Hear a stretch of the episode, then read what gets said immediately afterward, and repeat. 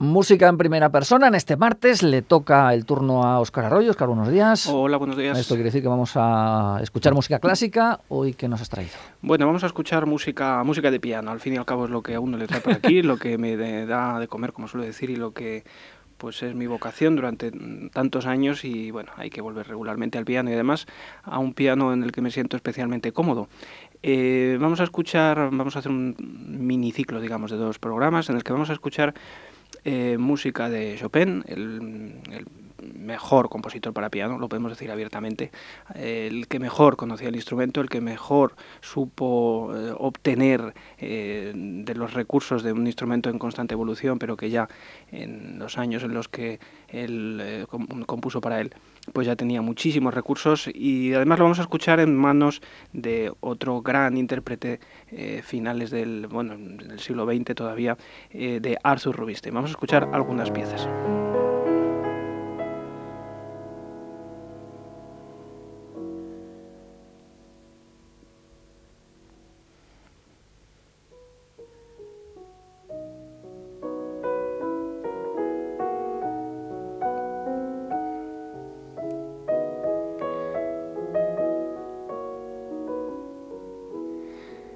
Hace algunos días eh, organizando partituras de las que en su momento pues me, regaló mi, vieja profesora de piano de las que ella tenía en casa eh, se cayó una foto una foto en blanco y negro antigua eh, y cuál fue mi sorpresa al ver que esa foto era una foto de Arthur Rubinstein con una dedicatoria para ella, para Carmen Aguirre. Entiendo que debía ser algún concierto que ella tuviera ocasión de ver, pues quizá en alguna de las visitas de Rubinstein en Madrid o cualquier otra sala. Y eso me recordó que, que comprometí hace tiempo con ella, pues ahora ya no lo podría ver, pero el hacer un concierto en preparar eh, las últimas obras de Chopin, las obras, las opus 60 y pico, que son el número de opus de, del catálogo de la obra de Chopin alcanza hasta el 62, 63, creo que incluso opus 64, pues hacer un concierto con esas últimas obras. Y es precisamente preparando estos días ese, repertorio pues lo que me anima a traer esta música tan fantástica. Estamos escuchando el penúltimo de los nocturnos de Chopin en si mayor en manos de este magistral artista.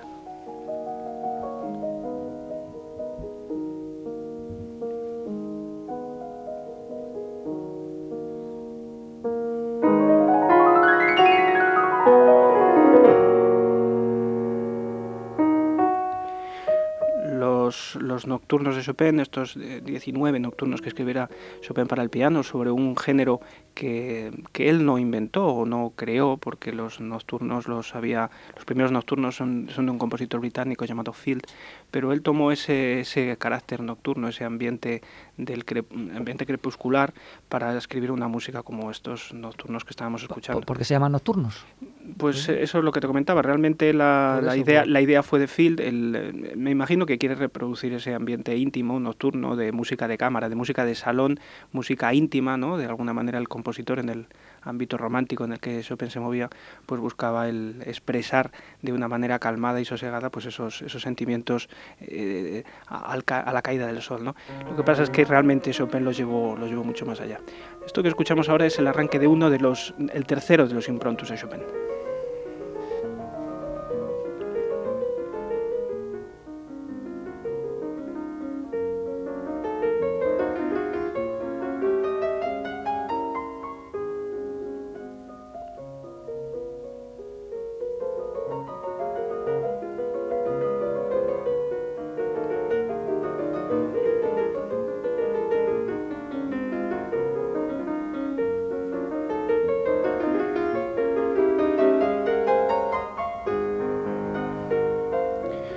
Otro palabra extraño, antes de que me preguntes, Luis, es de improntu. Eh, los improntus también son de, ese momento del romanticismo. Improntu es una, una palabra de, origen latino, ¿no? Impronta, ¿no? Es una, una, una cosa que se le ocurre, ¿no? Sobre la, sobre la marcha, una improvisación, realmente una improvisación escrita, es, la raíz es la misma. Eh, Chopin escribió tres improntus para piano y un cuarto, una cuarta fantasía improntu, muy conocida, por cierto. Este, este tercer improntu es especialmente inspirado, a mi modo de ver, reúne muchísimos de los elementos de la escritura pianística propia de, Chopin y tiene, aparte de, estos, de estas eh, secciones líricas, estas melodías tan imaginativas y estas texturas tan originales, tiene una parte central maravillosa, un recitativo para la mano izquierda en el, en el eh, ámbito vocal del, violonchelo, ¿no? en ese ámbito en el que a uno le permite casi cantarlo, que es eh, una de las mejores páginas de Chopin.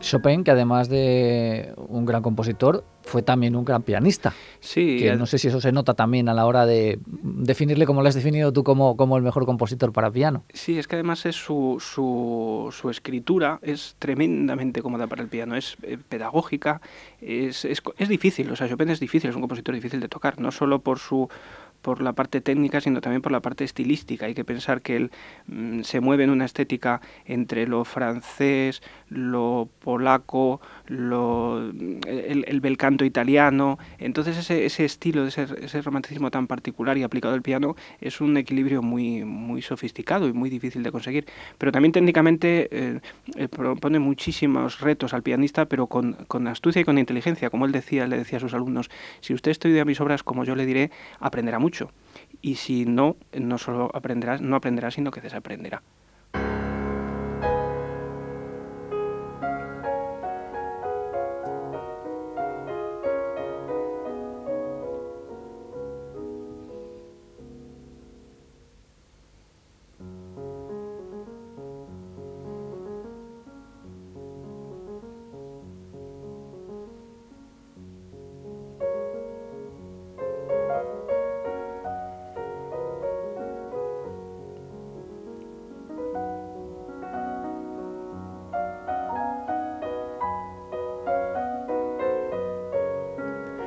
Otra de las obras nucleares de Chopin, la Barcarola, la Opus 60, una obra compleja, difícil de tocar, breve, pero muy muy compleja por bueno, las dificultades técnicas que encierra, pero sobre todo por la imaginación que tiene este hombre aquí con una, una Barcarola, con un ambiente italiano plácido, pero esa escritura y esa sencillez, que por cierto Rubinstein trasluce como, como nadie, eh, realmente esconden una serie de dificultades y de complejidades que, claro, el oyente no, no percibe, pero es de notas dobles, de unos legatos, de un, de un funcionamiento técnico que es todo un reto para el pianista, pero que realmente el resultado es magistral, maravilloso.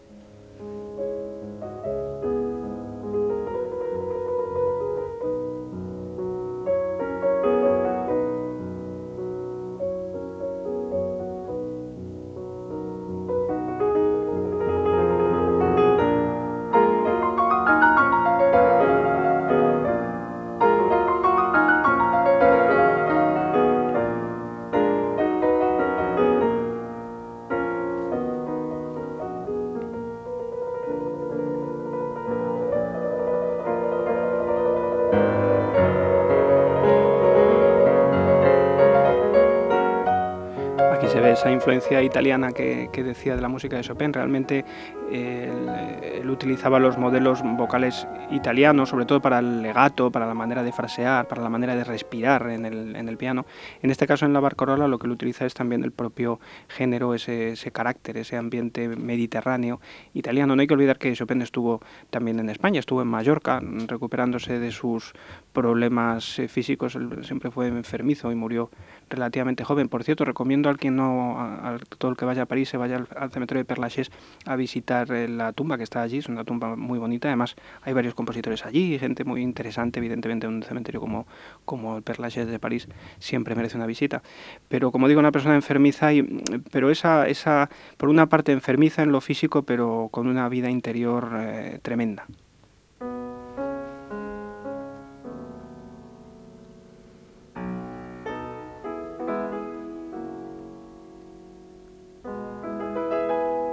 Estoy viendo yo por aquí, 39 años tenía tan solo Sí, cuando, cuando falleció. En el, murió en el año 49, creo que en 1810, murió en el año 49, nació a la vez que Schumann y eh, corrieron un poco a, a la, a la par. En, ambos murieron jóvenes, pero creo que incluso Chopin algo antes incluso.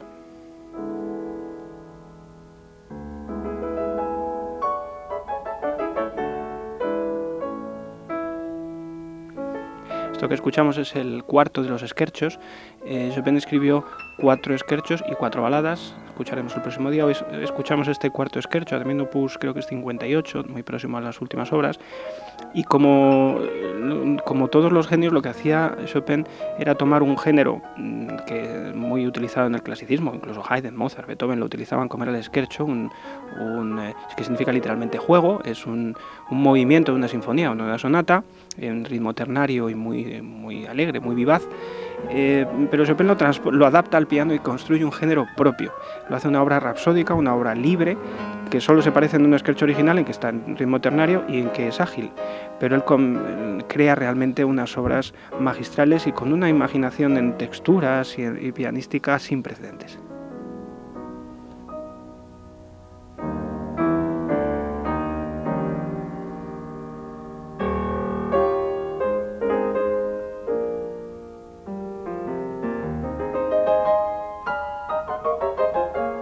Pues con este scherzo, scherzo, que lo diga bien, eso, eso es italiano, ¿no? Italiano, italiano, scherzo. Pues eh, eh, nos vamos a despedir hoy. Recordando que el próximo mes traerás más Chopin. Seguiremos con Chopin. Esto yo además eh, prometo próximamente, comprometo poderlo tocar. Estoy trabajándolo realmente porque es, un, es, una música fantástica y el empaparse de esta música les aseguro que es un placer. Así que a escuchar Chopin. Habrá concierto de... esperemos que sí, más pronto que tarde. Bueno, pues ya, ya, ya se lo contaremos. Oscar, muchas gracias. Muchas gracias. Con música de Chopin les dejamos hoy.